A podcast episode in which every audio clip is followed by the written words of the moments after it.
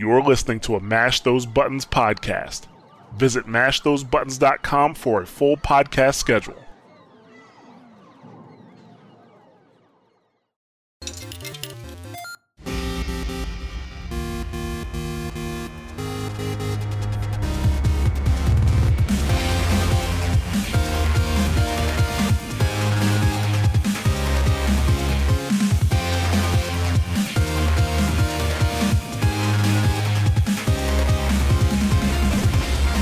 Hello and welcome to another episode of the Mash Those Buttons Mashcast. Mash Those Buttons podcast dedicated to video games, community, culture, and industry.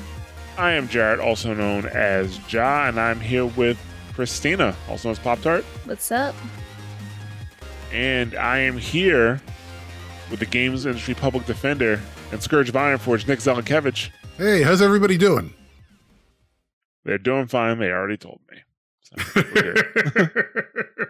Yeah, this is episode number 12. And today we're going to be talking about politics and games and game communities. So, I don't know. Could be heavy, could be not. We'll see. But before we get started, I'd like to welcome any new listeners, anybody listening to Mashcast for the very first time. Thank you very much for taking the time to check out the Mashcast. And, uh, you know, we hope you enjoy, become a repeat listener. And also, anybody who is a returning listener, thank you guys very much for coming back, you know, again and uh, listening to our ranting. So, before we hop into our main topic, we just want to catch up with everybody, see how everybody's doing. How's everybody's, uh, you know, gaming been going these last two weeks? Well, Nick has a longer list, right? Because you haven't been here. What's No, up with you- your That's list? true. You pretty much called it last time. It's been Heroes, Hearthstone, and WoW. So I really don't have anything to say about those. Well, we did. Me, you played uh, heroes in between then and had an awesome time losing. Yes. Well, no, we we we went 50-50, so that's not too We bad. We did. You're right. You're true. We did go 50 50. Only playing character, like we were be- being very uh, stingy with our pick, our character picks there. Yeah. Well, I I'll play any character as long as it's Zagara. I had certain quests I needed to fill, so I did well You enough. gotta do what you gotta do. Yeah, exactly. Yeah, so we had a very motivational teammate. That was fun. Keep it going. I'm gonna make that a t-shirt. yeah, check out our Twitch channel for that Twitch clip. It was awesome. So, well, what about you, Christina? Uh, yeah, I haven't been doing anything I should have been doing. So I got new games instead of playing old games. Um, I played Castle Crashers on stream. I don't know if that just recently happened or not. With one of my uh followers, he's been asking for for a while. So that was a lot of fun. I never played the game before. I've just seen it a bunch of times, but I didn't have an Xbox when it was big. So, uh, yeah, that was cool. And then I started playing Zero Time Dilemma, um, which is the third title of the uh, Zero Escape games, the nonary titles or whatever. It's corny. It's really corny. I kind of want to Yeah. play it because like it kind of wraps things together, but it seems like it's kind of there for fan service and it's just like I can't even explain it. It's just like super the voice acting is super out there and the other two titles were a lot better. Um and it took about 2 to 3 hours to actually get into my first escape room. Um so there's that, but besides that, I've just been playing Final Fantasy. Um getting ready for the update on Tuesday. Uh I don't yeah, whenever that's going to be for this, but they're going to have Heaven on High, so I'm really excited for that, which is going to be like the new deep dungeon.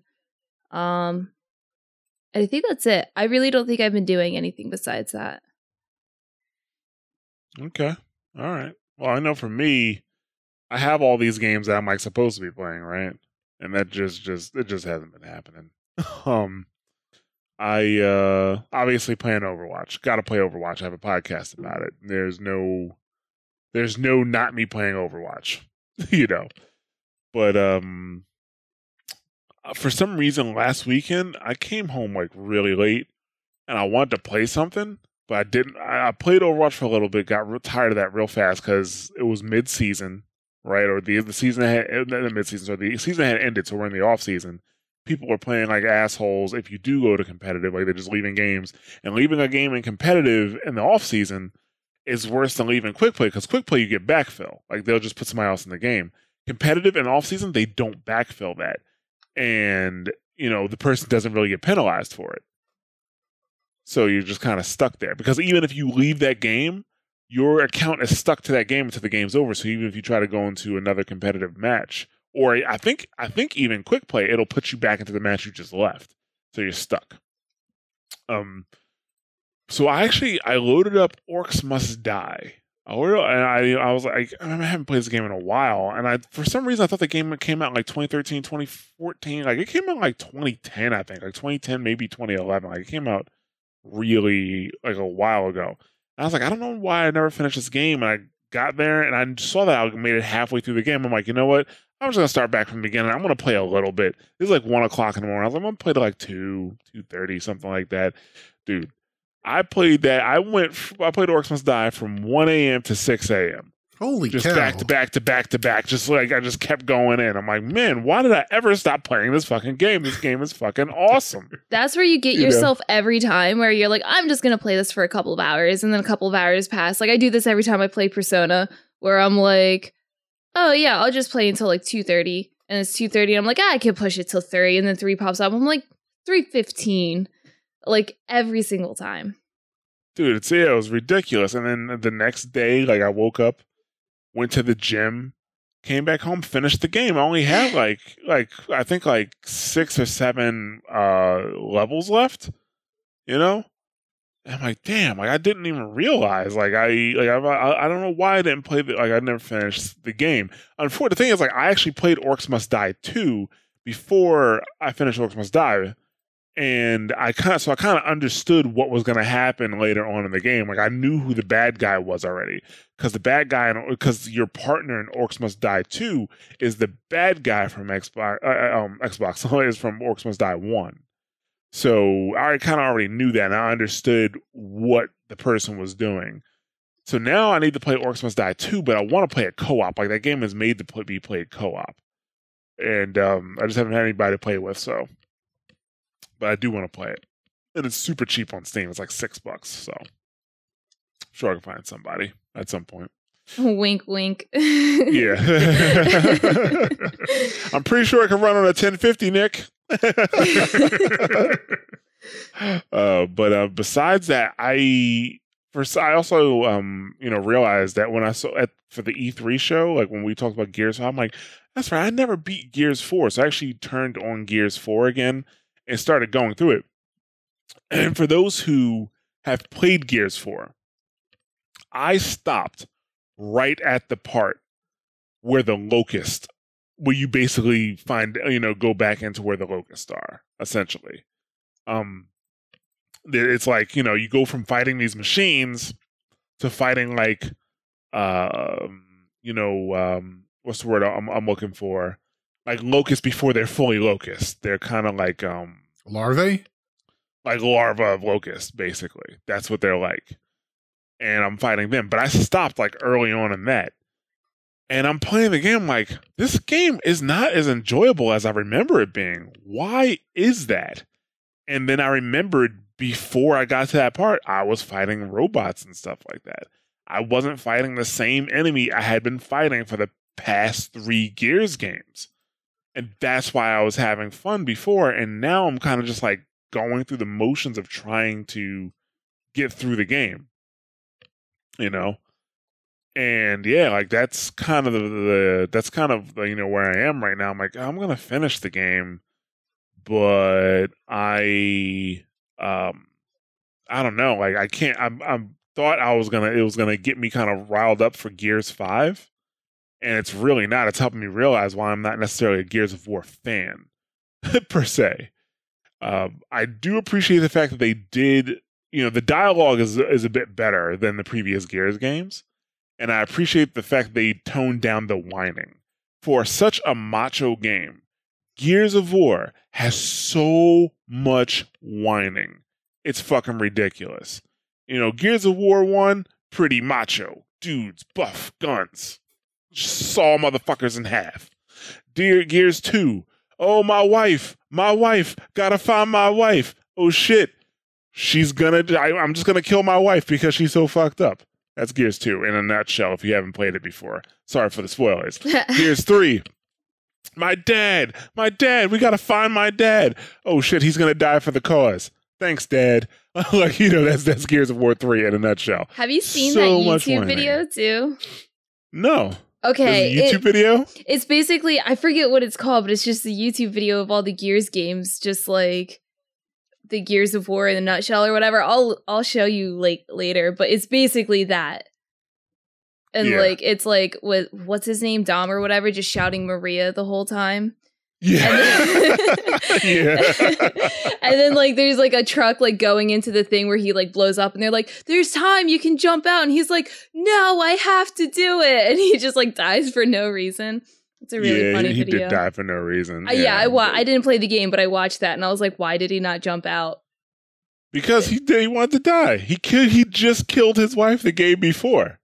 You know, so hey, shit happens. But yeah, Gears of War, tons of whining uh, for a game that's so fucking macho, and it's kind of annoying. Uh, but the dialogue in this game in Gears Four was actually better. Like it's more comical. It's uh, it's the dialogue is better. If I if the yeah, so I'm I'm hoping that it gets a little bit better as I continue. You know, the game maybe I could just adjust back to fighting Locust, but I want to go back to fighting the robots. The mach- fighting the machines was fun. Like that was actually a fun thing to do. So um, I don't know. We'll we'll see what happens. It kind of reminds me with Halo about like that with Halo, right? With Halo, I absolutely hated the flood. Halo is an, like for me is a, is a, an incredible game that is it doesn't ruin the game by any by any means. Don't get me wrong, but the once the flood come on the scene, it just hampers the game. Like the fun level of the game comes down, especially when you like when you get to Halo Two and the little flood, little you know popcorn kernel guys can reanimate flood that you've killed. That shit is annoying.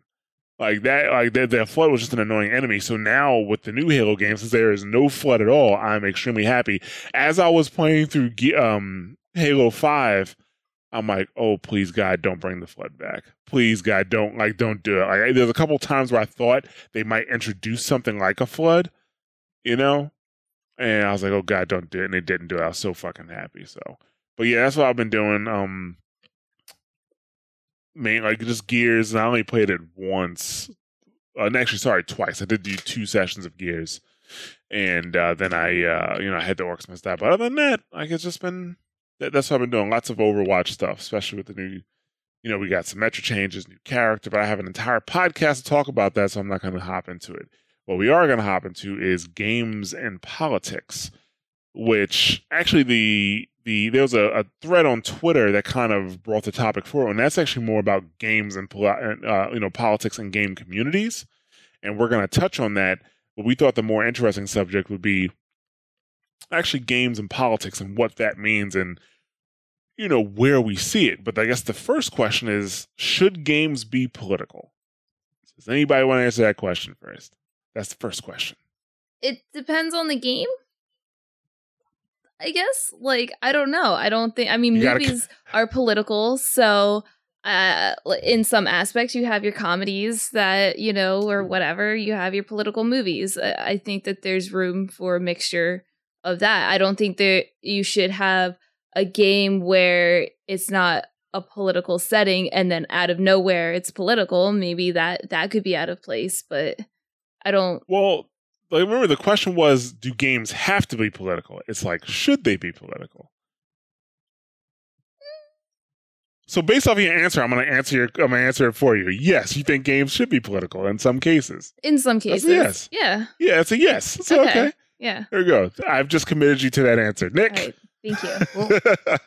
Y- yes, games should should be political. Uh, I think is is po- well. I mean, it goes back to the our games art argument because art expresses a viewpoint. Viewpoints are inherently political, and therefore, if games are art, then they're going to express a viewpoint and be inherently political. So I, I, think I'm trying to think like as far as like the most abstract of games, like threes. or, or something along those lines, or, or even even Go, like something like that. Like there's okay, there's not enough there. That's purely just a mechanical like logic exercise. So I don't think that can be political. But once you get to an actual narrative where you're telling a story and you have characters and you're you're you're sort of saying something about the world at large, uh, then yeah, you're you're going to bring politics into into it whether you want to or not. And, and yes, games should be political because just like as Christina pointed out, if movies can be political and, and, make a certain point, then games should have the same right to be political and make a certain point. So they, I don't, I don't think they have a choice but to be political, and it's good because they should be political. Well, yeah, what I was, I was going to say. That I don't think games really have a choice but to be political. Any creative medium, at some point, is going to turn political.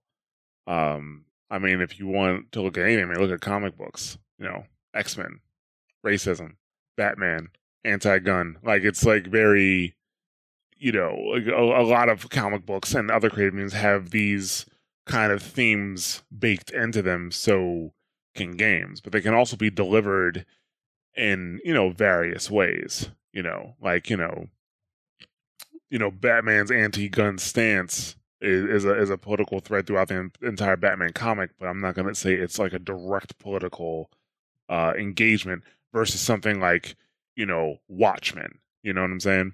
Whereas with games, you have some games that are directly uh, they are have, have direct you know political engagement. Like you know this game is about a very specific political issue, and we're gonna go ahead and talk about it. Like Deus Ex: Mankind Divided, which is you know what racism is to X Men Deus Ex Mankind, you know, prejudice is to Deus Ex Mankind Divided. Because in, essentially in both games, you know, the people who have augments versus people who don't, that's who you have to come across. And that divide uh, gets a little bit more intense, actually quite a bit more intense in Deus Ex Mankind Divided because of the events from the previous game. But, you know, people who have augments are segregated in, you know, where they can go in the city, what train cars they can ride in, uh, how they're treated on the streets, you know, stuff like that. So you have a game like Deus Ex Mankind Divided that is directly addressing a political, uh, you know, item, right? But then you have other games that may not necessarily directly address, um, you know, political items. Like maybe they're more of a backdrop to to the game itself, like uh, Bioshock Infinite, for example, is a perfect example of that because the game does not directly address white supremacy and religious extremism. However, that is the entire setting of the game. When you get to Columbia, it, Columbia is filled with white supremacists. They have, you know, like uh, Chinese, Irish, blacks working beneath them in the uh, kind of like in the workers part of the city to make the everything operate. When you go into the city, like one, like when you're in the city, like within the first twenty minutes, you know you're given a baseball and you're supposed to throw it at a at an interracial couple. You know that's one of the first things you do. And then also the uh, the other theme of the game besides like white supremacy is religious extremism because the people who are in Columbia are religious extremists. You know, and they and they believe in um oh, Comstock. We don't believe in Comstock, but Comstock is like their leader, right? And he says, you know, you're doing this thing for God and blah, blah, blah, blah, blah. And I mean, to the when I say extremism, I actually mean extremism. Like, you know, there's a part where a lady sets herself on fire in order to try to kill you and Elizabeth. So, you know, that that's kind of, you know, what I'm talking about. But um uh, they also have, which is one thought part I thought was spooky. They had a, a John Wilkes Booth like fan club in that in that game. I'm not sure if you guys have played it, but yeah, that was a little dark. But um, you know what? Yeah, I so played through that about. game, and it's like I could see the religious aspects of it, but like looking back at it now, I was like, oh, like now I'm thinking like, oh my gosh, like it really does have like it's really racist. Like I didn't even notice while uh, it was like a few years ago, but I don't, I didn't even remember that aspect of the game. Yeah, well, the the whole thing, the reason that they use it as a backdrop because the I don't think I don't think they were trying to bring issues to light, right? They weren't trying to take the the white supremacy and the religious extremism and bring it to the forefront like this is something that needs to be addressed in that game. In that game, they wanted to say because okay, that game took place in the early 1900s, right? Early 1900s, not a great time to be not white. You know, everybody knows that. But what they were trying to do in that game was show you that look, even though things really sucked for, you know, minorities and everybody knows that back then was racist. Everybody knows that back then was like super misogynist and stuff like that. The people of this city thought it wasn't racist enough, thought it wasn't misogynist enough. They thought that the people on the ground were liberals, you know, compared to them. That's how they, and so they wanted to make that that uh, so show that you know these people are so far gone that even as bad as it was in the early 1900s, they thought it should be a bit more extreme. And that's how you get a political background like that in the backdrop, you know, of that of that game.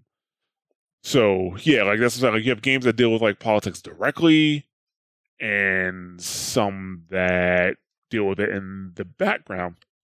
You know, you have decisions that are made, like political decisions that are made for games. Like, you know, let's talk about Battlefield 5, for example. Like the decision to add women as a playable character uh, in Battlefield 5 is 100% undoubtedly a political decision. Uh, for some people, that and now now now you kind of get into perspective, right? Because some people are like, oh, it's political correctness, and that's what the problem is when for the other side it's like well no this is more about equality it's about you know having equal representation in your games you know that that's what it's about not necessarily about political correctness so you know political decisions also affect games you were gonna say something christina Well, yeah, I lost it for a second. Sorry, but like the the thing about that too is like everybody's saying like it's not historically accurate and stuff like that, but aren't these like most of the time the games aren't historically accurate to begin with, for the most part. So let me let me dive into that a little bit. Now I'm going to start this by saying I don't care. I'm I, I, I like so I don't care if they add women to Battlefield because one I'm not a huge Battlefield fanboy, right? But even if they had Battlefield and like you know battle, even if they had women in Battlefield 1942 or something like that, I wouldn't have cared because when I was playing Battlefield on a regular basis, um, when it was one of the games that I liked that I played a lot, I play it, the experience for me was more about the gameplay, right? It was more about how the game played and you know playing with the team and stuff like that. For some people who play Battlefield, uh, more specifically, play Battlefield in World War II settings. I'm actually not even going to say Battlefield players. I'm actually not going to use them here. I'm actually going to use people who play World War II games because this affects them way more, I think, in this aspect. So people who play World War II games specifically, like, you know, when Battlefield decided to go forward in time, they didn't follow the series, like those guys. They they wanted to remain in the World War II era. Uh, you know, or the amount of people who picked up Call of Duty World War II because specifically it was in the World War II era. A lot of those guys played those games. Well, guys and girls, sorry, I don't want to, you know, exclude anybody here, but a lot of those people play those games because of the setting and the immersiveness of the setting. So even if the gameplay isn't tr- that great, they may still enjoy the game because of the setting and they get immersed in the game because of that.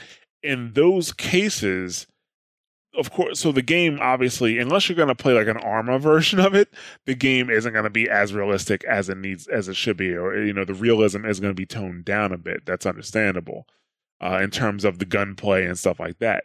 But to add women into add women in mass, I should say, to a World War II game is going to break the immersion for a lot of people, and I can understand their frustration with that that being said, a lot of them are still going to buy the game, you know, and they're still going to play it, but they're they're expressing their uh, frustration. Not everybody who said something negative about that was super like misogynist and really angry about it. Some people just expressed their opinions.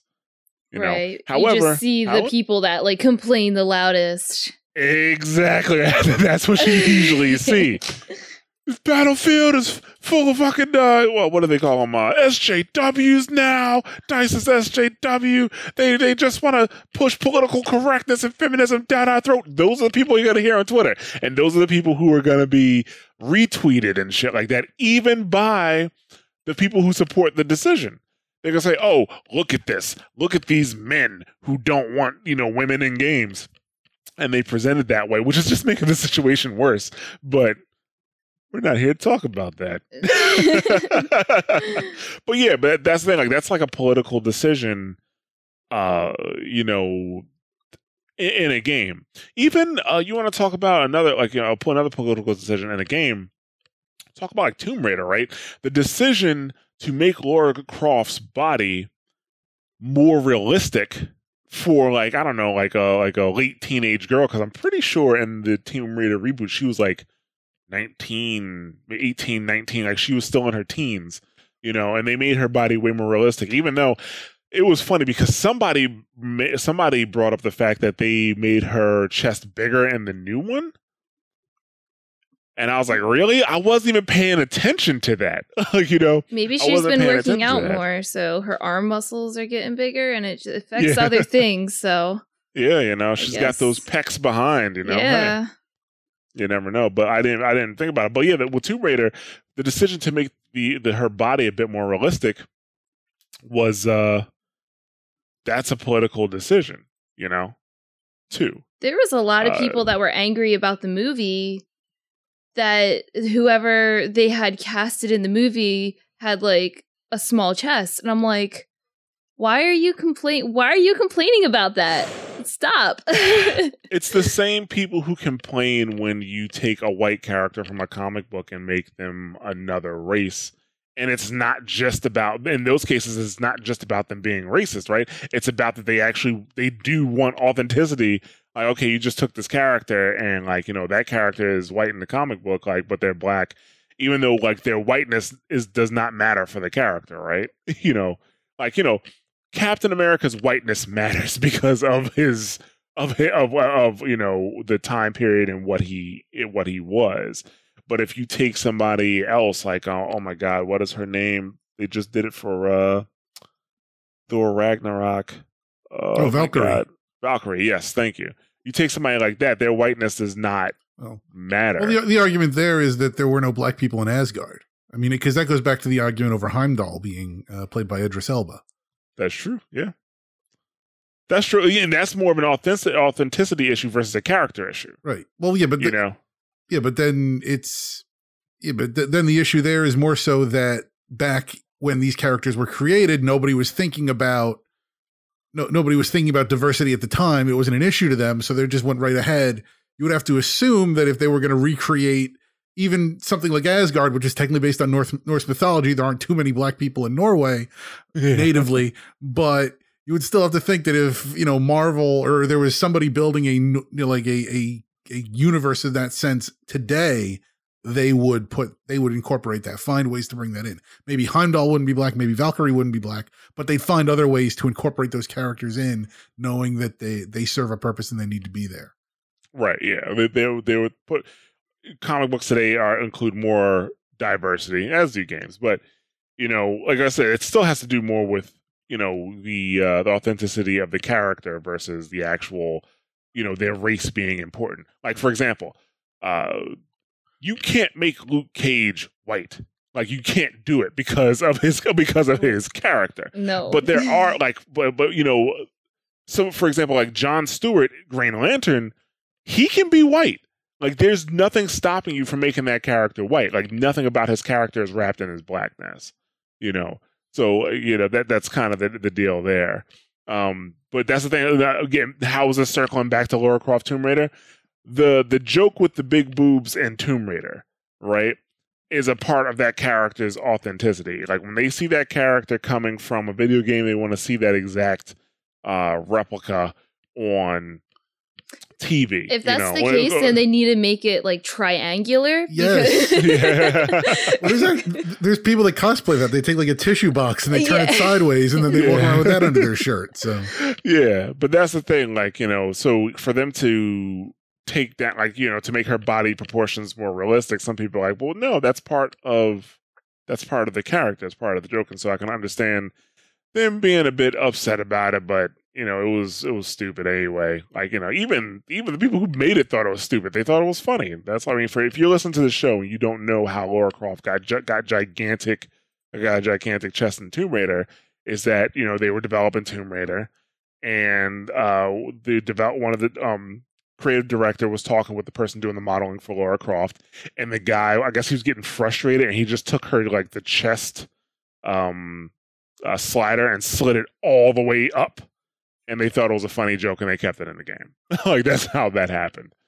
Uh, but yeah, that's like a political decision that you see in games. But I mean, like tons of games have politics in it. Like you know, for example, Detroit just came out and a main political theme about that game is like domestic violence and also equality not just equality for all people but equality for you know uh, sexual orientations and stuff like that um, wolfenstein became political which still amazes me that amazes bethesda that wolfenstein was able to become political you know due to the current uh, political landscape in the United States and the fact that we do have Nazis marching marching the streets.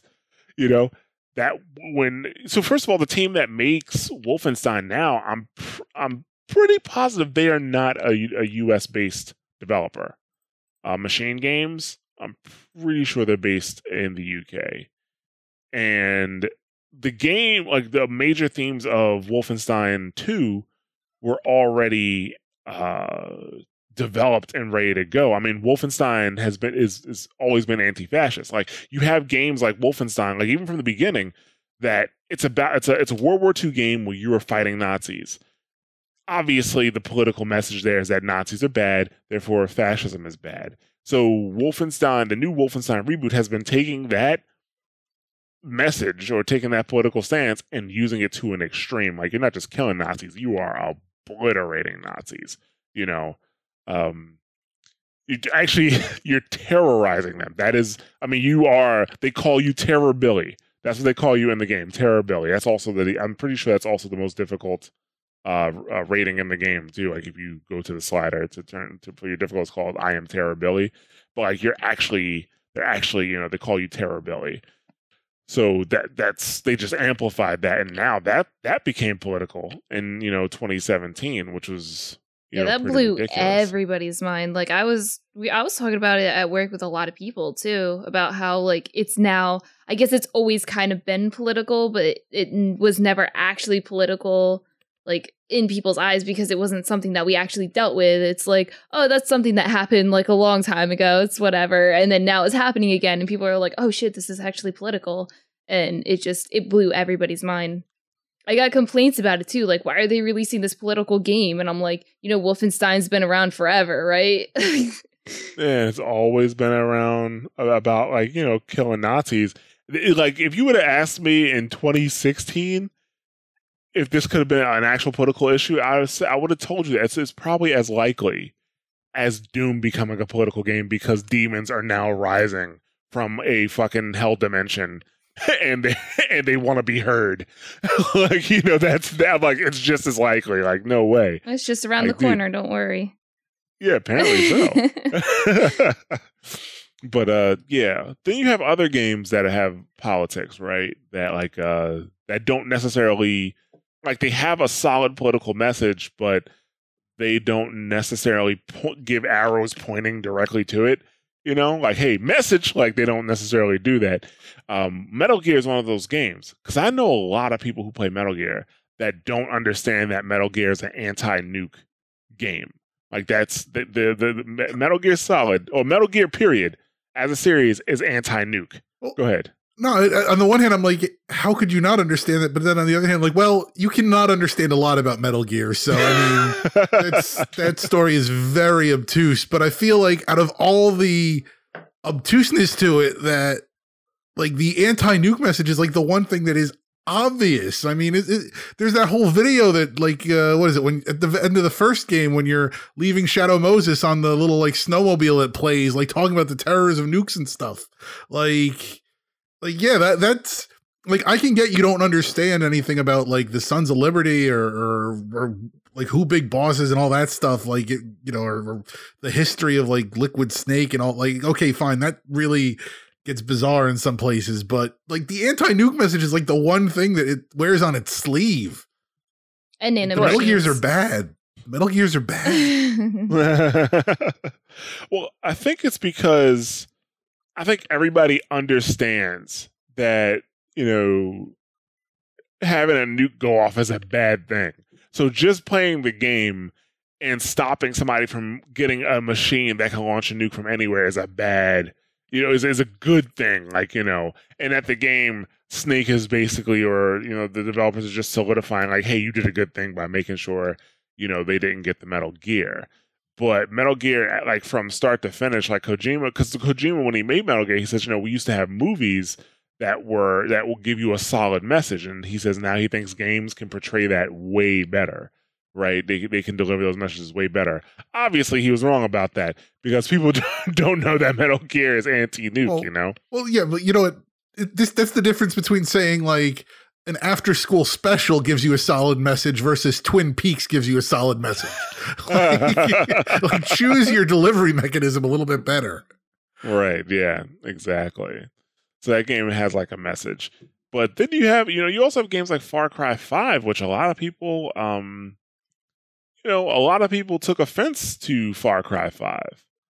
And I gotta be honest with you, I don't think the Far Cry developers uh, have a great handle on how to handle people of different races and cultures. Like, period. Maybe they should make a game in space or some shit like that, where everything is neutral. Like you just have good guys and bad guys, because all of the Far like Far Cry, well, not one and two, but I'll say three, four.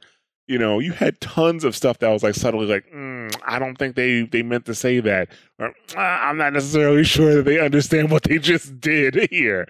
Uh, but Far Cry Five, they kind of flipped it, and now you know the bad guys are people from a deep red state. It's actually I- I'm pretty sure I haven't played Far Cry Five, but you know it got plenty of coverage. But I'm pretty sure it's like you know they're a part of like a religious cult that's like very anti-government and stuff like that. Um, and that's who you're. I guess you're saving the town from, and you know, uh, fighting against. And some people took this game as like you know you guys are insulting people from deep red states. You know, almost like they're trying yeah like it's, it's almost like they're trying to pull like a gta but for people with deep red states like you know? That i'm sorry go ahead. No, it's No, no, just G- well do uh you understand what i'm saying? Okay so okay here's what i say when i say that what what i mean when i say that right? Grand theft auto it's content not the gameplay but the content is an extreme version of pop culture and sometimes politics so basically, what they're trying to do with Far Cry is do like an extreme version of what they see for people who are like in deep red states. So, so wait, that's what Far Cry is trying to do, or that's what people are saying Far Cry is trying to do. That's what the people are saying Far Cry is trying to do. okay, so because like because like GTA is like satire, but it's really good satire. It's the kind of satire that you enjoy and you understand that it's satire. There's bad satire where you don't realize that it's satire and you think the person's just an idiot and they're actually being like a troll of anything. It's like watching like Colbert versus somebody trying to like be like Colbert and be edgy like that. And then you're like, whoa, dude, you're just pissing people off. Stop. Right. Right. So so you're saying that people are interpreting Far Cry like a bad Colbert, basically. Basically, yeah. Okay. That's what I'm, that's what I'm saying. Right. And actually, that's one thing I forgot about, like GTA, because GTA is satire. Like I said, it's, GTA is extreme version of whatever the current pop culture is, right? And, but sometimes it does have politics. Like, for example, in GTA 5, one of the missions that you get is to torture, um, you know, you have the, the fake version of the FBI in GTA, and they call you to come and torture somebody who they think is a terrorist who's not a terrorist. He's just a guy. And so that that's like a, that's a political message against the United States and how they handle, you know, torture and terrorism. You know, actually, I think that there's a lot of people who could you could have possibly, even if you play GTA Five, maybe even multiple times, there's a possibility you still could have missed that mission because it's not one you have to pick up. Well, You only oh, go ahead. there's one in the main story where you still have to torture somebody with Trevor. I mean, not that one specifically, but there's still.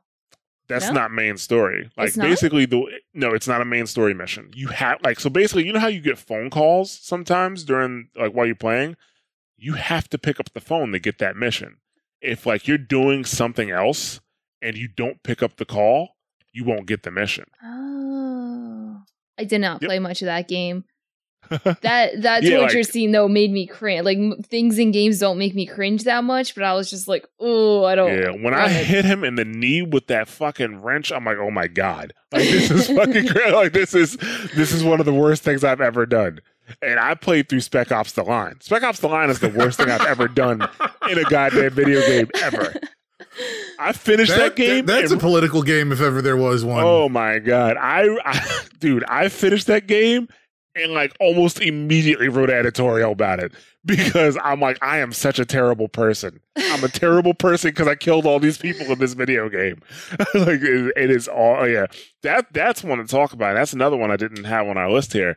Uh, Spec Ops: The Line.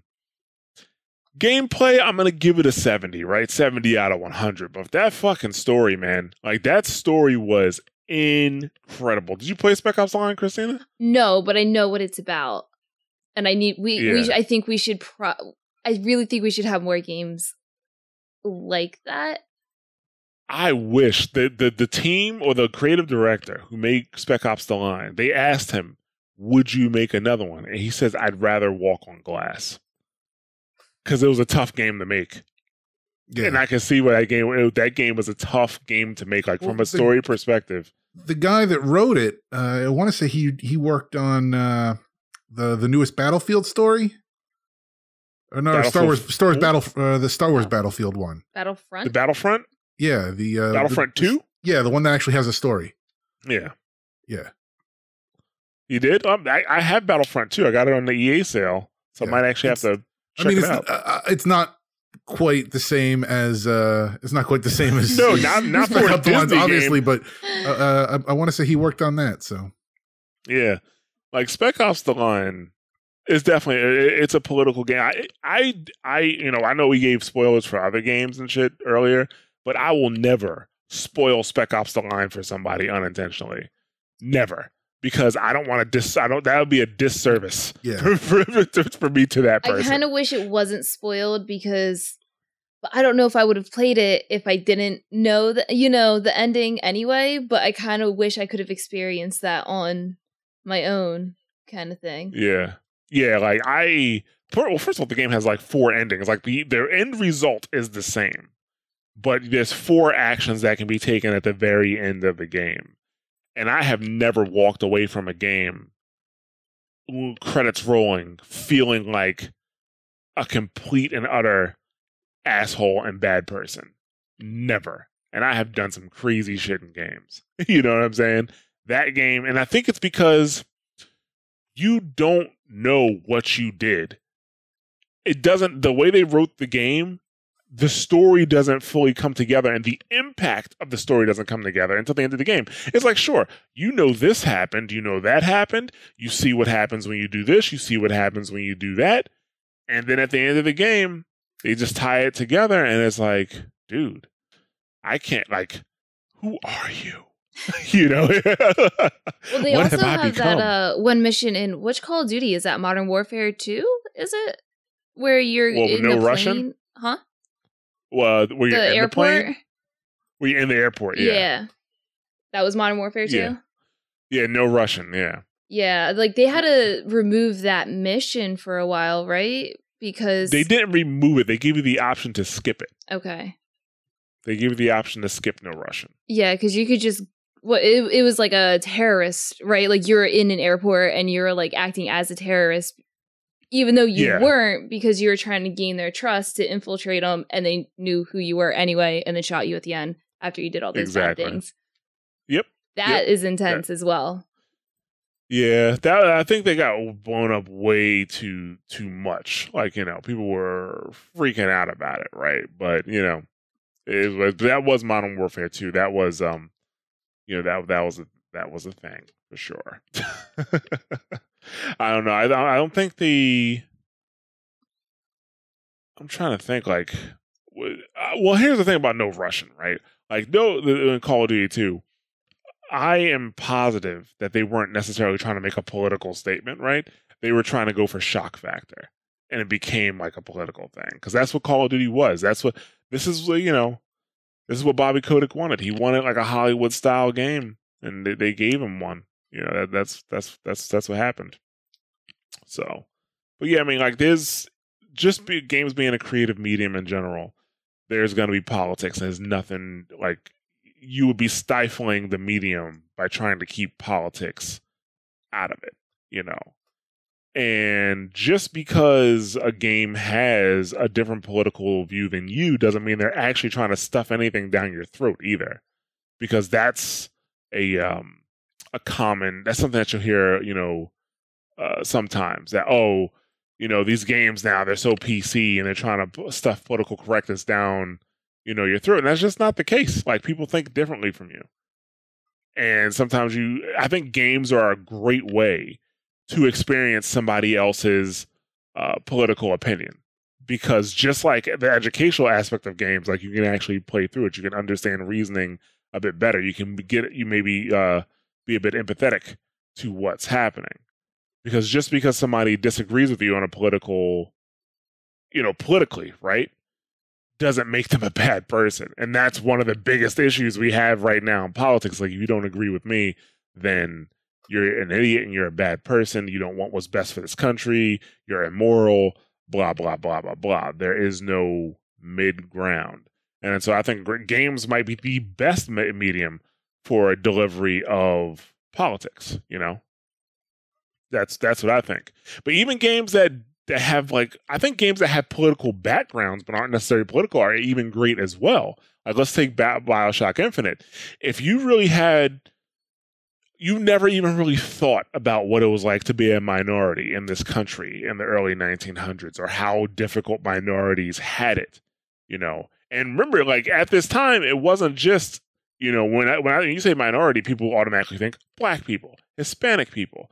You know, some people don't even think of Chinese or Asian people as minorities right now.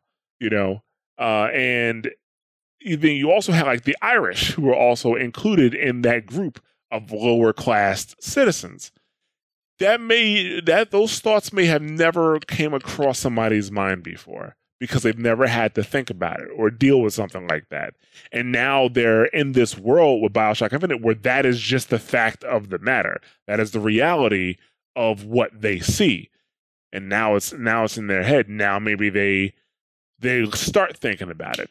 Maybe they get a little bit more empathetic, you know the more you under and maybe they learn more about the world that's around them now and that just makes everything a bit better you know yeah i mean so. we definitely i think need to have a more of an outlet of that because like you see things like on twitter and facebook all the time where like if uh something happens and somebody doesn't understand it then they're automatically the bad guy because they don't understand what's going on and it's like they just haven't been exposed to those kinds of things um like i've had people come up to me and make a comment about certain things um a big thing that i get all the time is like people ask me like oh why don't you like play games where you wear headsets and talk to people like it's a lot of fun and i'm like oh well it's because i'm a girl and then they look at me and they're like oh like they don't think about like sometimes I get treated differently when I'm talking to different people online because I'm a girl when they see me in person because like that's never happened to them. They just play a game and they're good to go kind of thing. Right. No, yeah, people there's certain people don't think about things, right? You know, um like for example, this is not about games, this is something else that happened. So uh I was uh I was out and um I was out at somebody's place, right? I had to take my wallet out, and uh, we um because yeah, I think I don't want to get into it, but I had to take my wallet out. I didn't have it on me at the at the exact moment of this thing happening, right? So we needed to go out. Me and this person need to go out and get something, and this place is like right around the corner. Uh, we're outside. I'm like, okay, just give me a second. I need to go inside and get my ID so that we can I can drive around the corner. And the guy's like, oh man, it's just right around the corner. it's not to make a difference. You know, even if we get pulled, man, that's right around the corner. Like, what's the big deal? And I'm like, dude, I'm black. I can't be caught without my ID. like, that's just not that's not a great situation for me to be in. And then the next 30 to maybe 30 minutes to maybe 45 minutes was me explaining why that's not a great idea. you know. so and he and when we left that conversation, he was very like he I don't know, it was almost like he saw the world in a different way. I'm like, dude, I'm not trying to bum you out. I just need to get my ID and we can go and get this thing that we need to get, you know. But yeah, like people, you're right. People don't think about certain things, uh, you know, like that. So no, I, I, I totally get you know what you're what you're saying there. Um, but you know, we were also going to talk about politics and game communities, which is not it's not necessarily the same conversation, right? This is a, this is a little different. We're talking about you know people who love the same game coming together in communities, and whether or not it should be okay to put politics into those communities, right? Because we so there was a, thread a couple weeks, not a couple weeks ago, but I think it was about a week ago at this point from this recording and somebody went on a rant about you know you can't have politically neutral communities like if you go into a game community and you you know it's it's it's a you it if you can engage with other people and it not have any politics in it at all or you say something like you don't want politics in your games then that comes from a, pra- a place of privilege. Like you know only people who are privileged enough to not have to deal with that are ones that can go and um, you know, not have politics in games or in their games or game communities at all. So that's kind of where we, you know, we started thinking, you know, we started talking about this and, you know, we, we said, okay, we're going to bring it onto the show. So, you know, it's really difficult to not have politics in game communities because all these people who are coming into this game community are coming from different places. It's not like everybody who plays Smash is from the Northeast and everybody who plays Street Fighter is from Southern California. You know, like it's it's not like that.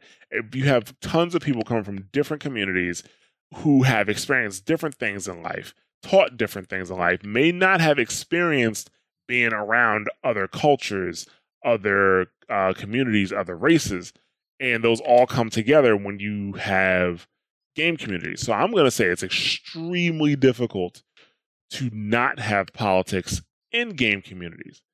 However, it is not impossible to have a neutral game community, but it is difficult. And I think the reason, so basically, like when you say like neutral game community, some people take it in multiple ways, right? Some people would be like, uh, oh, well, you can't bring up uh, any type of politics, right? Like you can't bring up anything about uh, LGBT rights. You can't bring up anything about women's rights or you know uh, police brutality, anything like that. You can't do those things, right? And usually, what happens in those communities is that while those topics are never brought up, or if somebody brings them up, they're shot down. When somebody makes a political comment, like calling somebody a fag or you know uh, calling somebody a whore or something like that it's just tossed to the side like nothing is ever done about it that's not a politically neutral community because you have clearly shown your bias toward whatever you just insulted you know that's not a completely uh, neutral community i have been in completely political neutral communities where if you were to say something like that where you call somebody a fag you call somebody uh, you know gay you call them you know, a nigger, whatever. You call, you do those things, you're out. You know, but also if you're the person who's making political posts, like if you're trying to make a political post about LGBT rights, uh, I'm just gonna say hot topics right now: police brutality, guns, stuff like that. Those topics go away too. These we, we are talking strictly about the game, and that is it. You know, but how does a community like that survive though if let's say like an lgbtq member shows up and let's say that their their avatar is just a picture of them being lgbtq like you know that, like right like does it have like you know symbolism stuff like that yeah like it has symbolism in, in, in there but it's it's like or it's like let's say it's them at a pride parade let's say something like that so yeah. well you don't have to talk about it i mean it's just uh they, yeah it's, it's their avatar if it's online, I feel like it's it's easier to maintain and and do those kinds of things. But if you bring that community out into the real world, there's no way too many variables. Like, like Yeah. that's the thing. It's if you go Well, to that- like a convention with like a specific community like you all hang out online there's no way that stuff's not going to come up because there's no way to like keep an eye on it like there's no way to block people's facial expressions like there's no way to do that in person online it is doable right. Well, that's primarily what we're talking about here because that's what that forum post was. Not forum post, but that tweet was primarily talking about. You know, you know, all and like and like let's say a Facebook group or Reddit, a subreddit, something like that. Um, but even online, it's extremely difficult to do because people make comments like.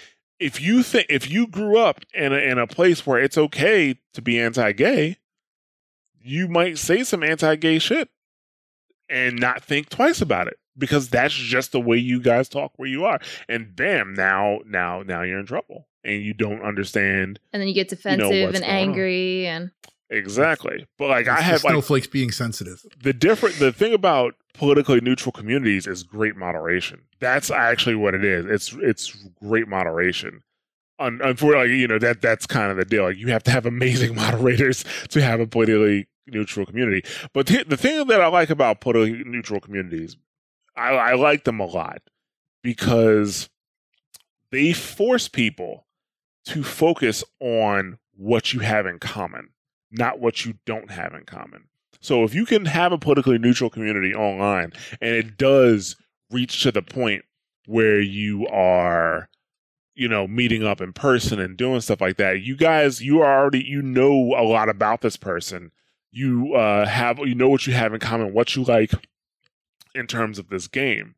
So when the other political stuff does come out like what if this person that you have made this connection with online as a great person you two are great friends you play all the fucking time uh, you know, and you find out they're gay, you know? Or in my case, you know what used to happen a lot when uh, I would meet up with somebody in real life, uh, they would find out I was black, you know? like, like, well, dude, I didn't, I didn't know you were black. you know, like, wow, like, and I've had people tell me that their entire perspective on black people had changed after they met me in person. I'm, I'm I've trying, had that happen on multiple occasions. I'm trying to think what a white guy with your voice looks like. I just can't do it. So, but I think one thing is to explain, right? Like when I was back in my in my PC heyday, right? you know, um, when I was going, when I was LANing and clanning and going to competitive events and shit like that, um, PC gaming, actually, PC gaming is still really white, but don't get me don't get me wrong. But back then, it was really white. you know what I'm saying? Like it was like to be like I could count the number of black people that I met online, like you know that, that I interacted with online. Like at least if we talked on voice or something like that, I could probably on, on between my two hands, I could number the amount of people that that I came across that were actually you know black or even Hispanic, dude. Like it was like that was the thing because I, I had this conversation with somebody else, but PC gaming still to this day is privileged. it is. PC gaming is a privilege. If you play on PC, which actually probably most people do in uh, who will listen to this show, right? It's from a place of privilege. I'm I'm sorry. That's why console competition is way more diverse than PC co- competition. Go ahead. Go ahead, Nick. Doesn't that put a really sour, sour tint on the whole concept of the PC master race then? I think well, first of all, PC Master Race is a fucking joke, dude. Everybody knows it. That's a Right. part of it. but, that, but that's how these things start is like, oh, PC master race, but secretly it's like, oh, this is where all the whites can actually congregate in gaming because we're the only ones that can afford PCs. Well, what? Some people may take it that way. Like I love the PC Master Race meme. It's amazing to me. I fucking love it But the- because but- it's it's funny. there are people though that take it seriously like they do I know. I believe you. I'm not saying you're wrong on that. I just think like like most of the people that I know, like you know, you mentioned PC Master Race, we get a little, you know, you get a little chuckle out of it. you know, when you act like a douchebag a little bit, you know, because oh, PC Master Race. Sorry, I don't play anything below 300 frames per second. I mean, any anytime people are like, "Oh, do you play Final Fantasy on PS4?" I'm like, "No, I play it the right way. I normally get." yeah, exactly, exactly. That that's you know stuff like that. Um, but yeah, like that's the thing. Like, you you can like by having a neutral game community and making these connections and then even meeting up in real life. Don't get me wrong, it can go horribly wrong, right? But it can also go very right. like, you know, it can. Like, you can change people's perspective. Like, you know, because we talked about this pre-show.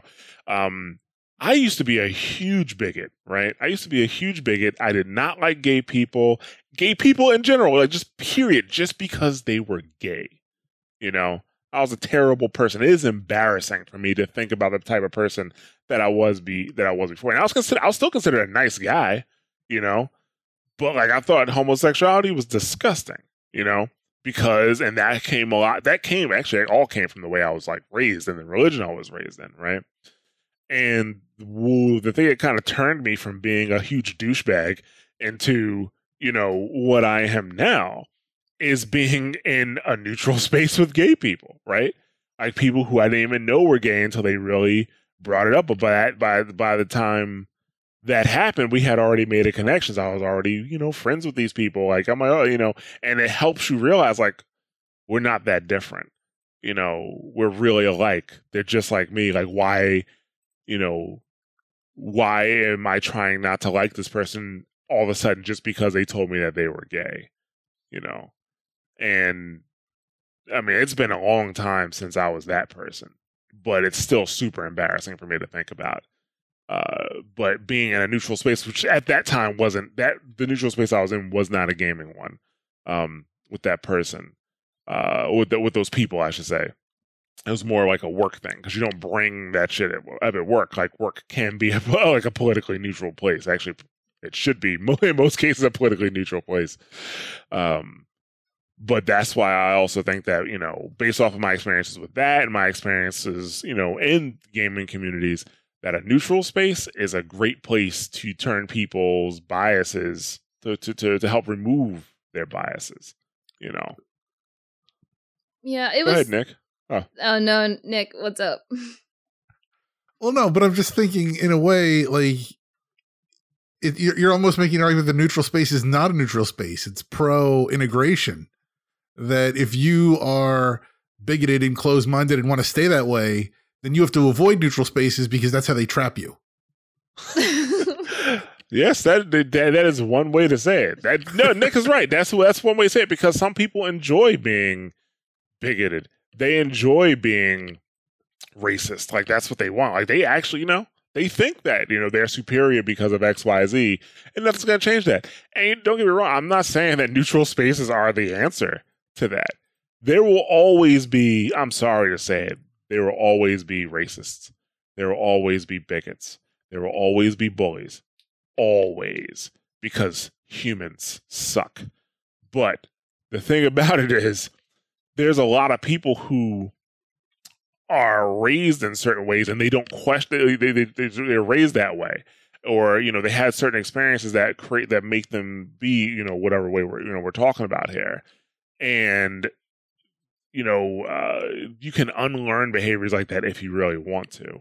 Uh, if if you want to. Like if the only reason you really hate gay people is because that's what you were taught you know that's your reality that gay people are bad that's the foundation that's part of the foundation of your reality um then that's something that can be unlearned you know?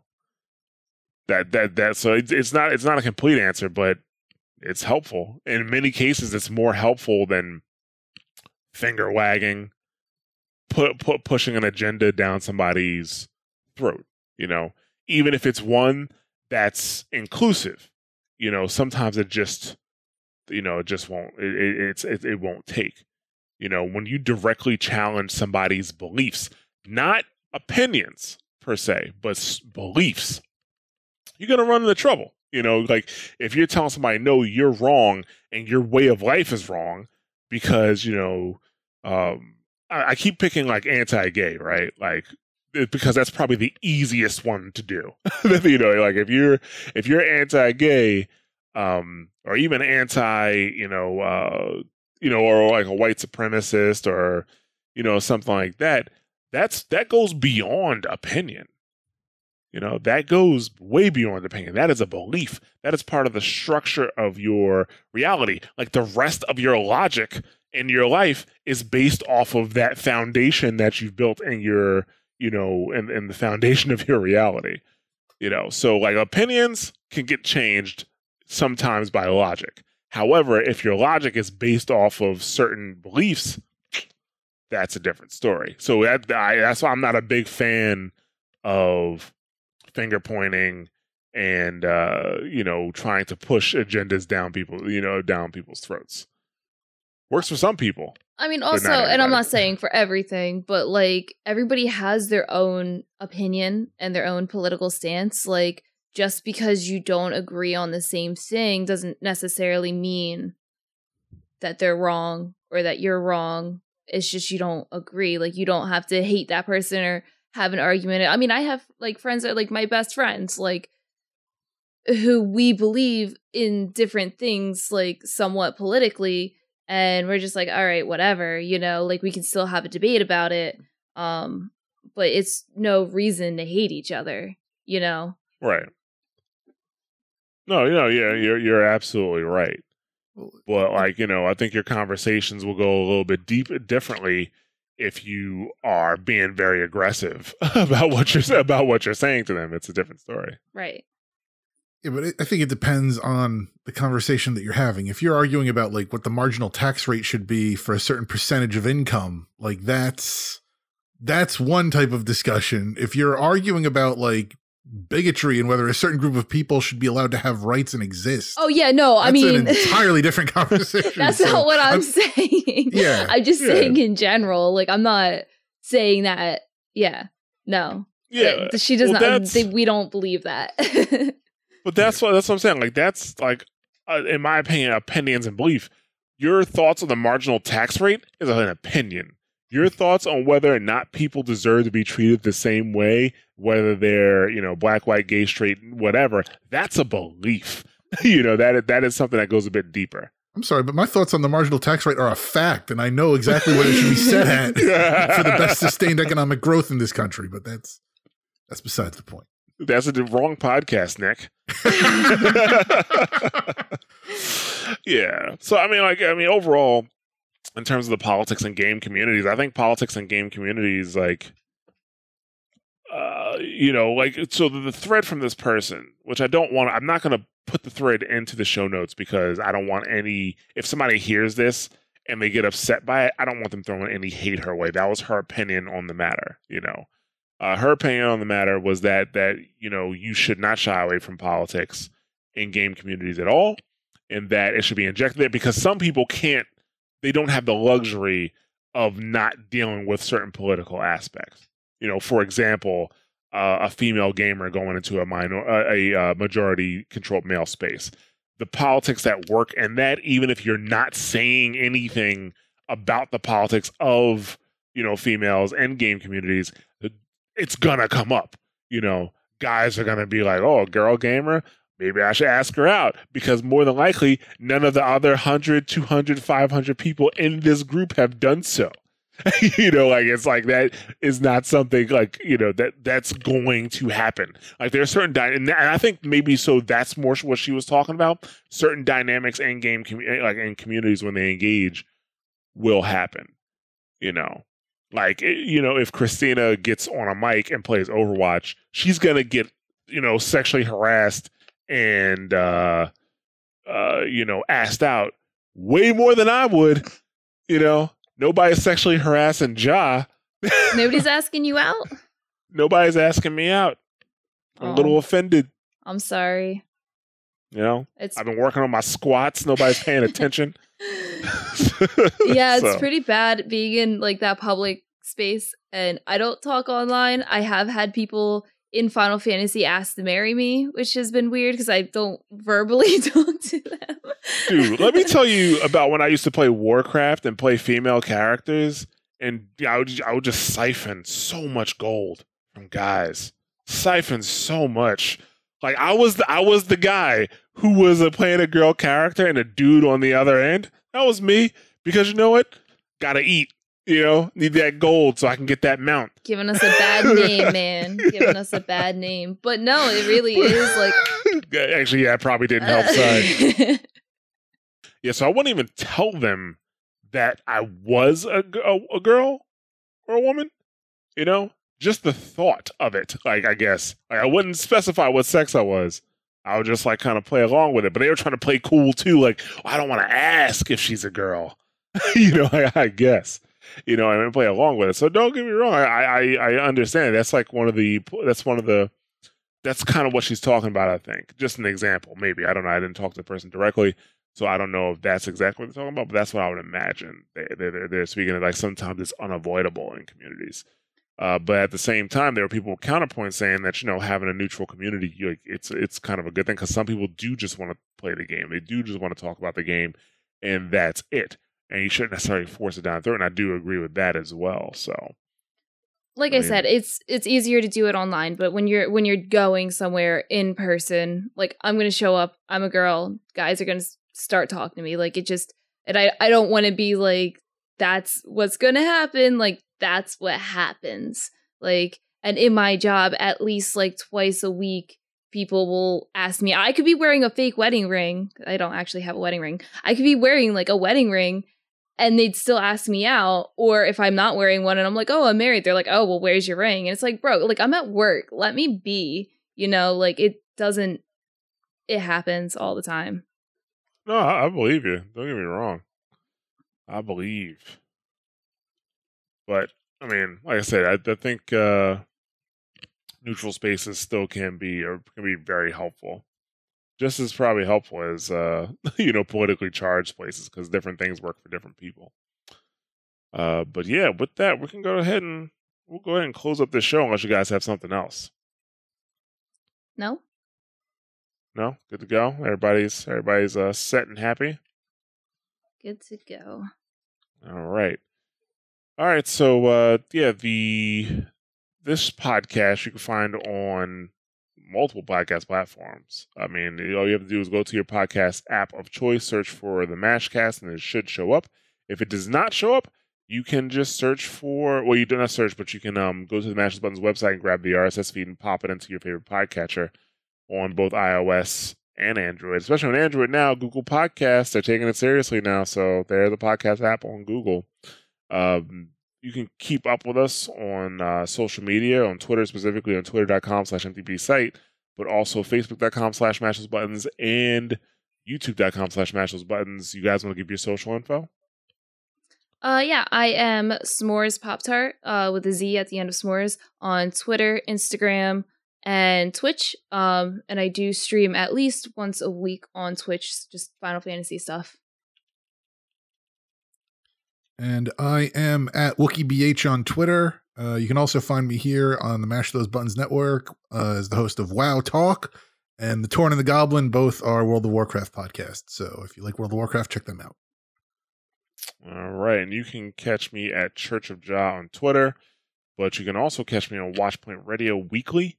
Uh, we release the podcast every Wednesday, but you can catch us Tuesdays at 9 p.m. Eastern Standard Time every week where we stream the new episodes. Uh, if you enjoyed the show and you want to help us out, one of the best ways to do that is to rate and review the show on your favorite podcast platform of choice and to share the show with others. So, yeah, if you could do those things for us, that is a tremendous help. We got we thank you guys very much for doing that for us.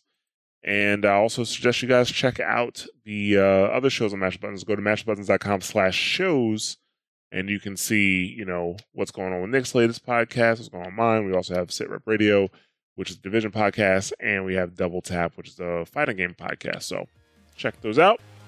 And with that, we're going to go ahead and wrap this one up. Hope you guys enjoy the rest of your day, night, and we'll catch you later. Bye. See ya.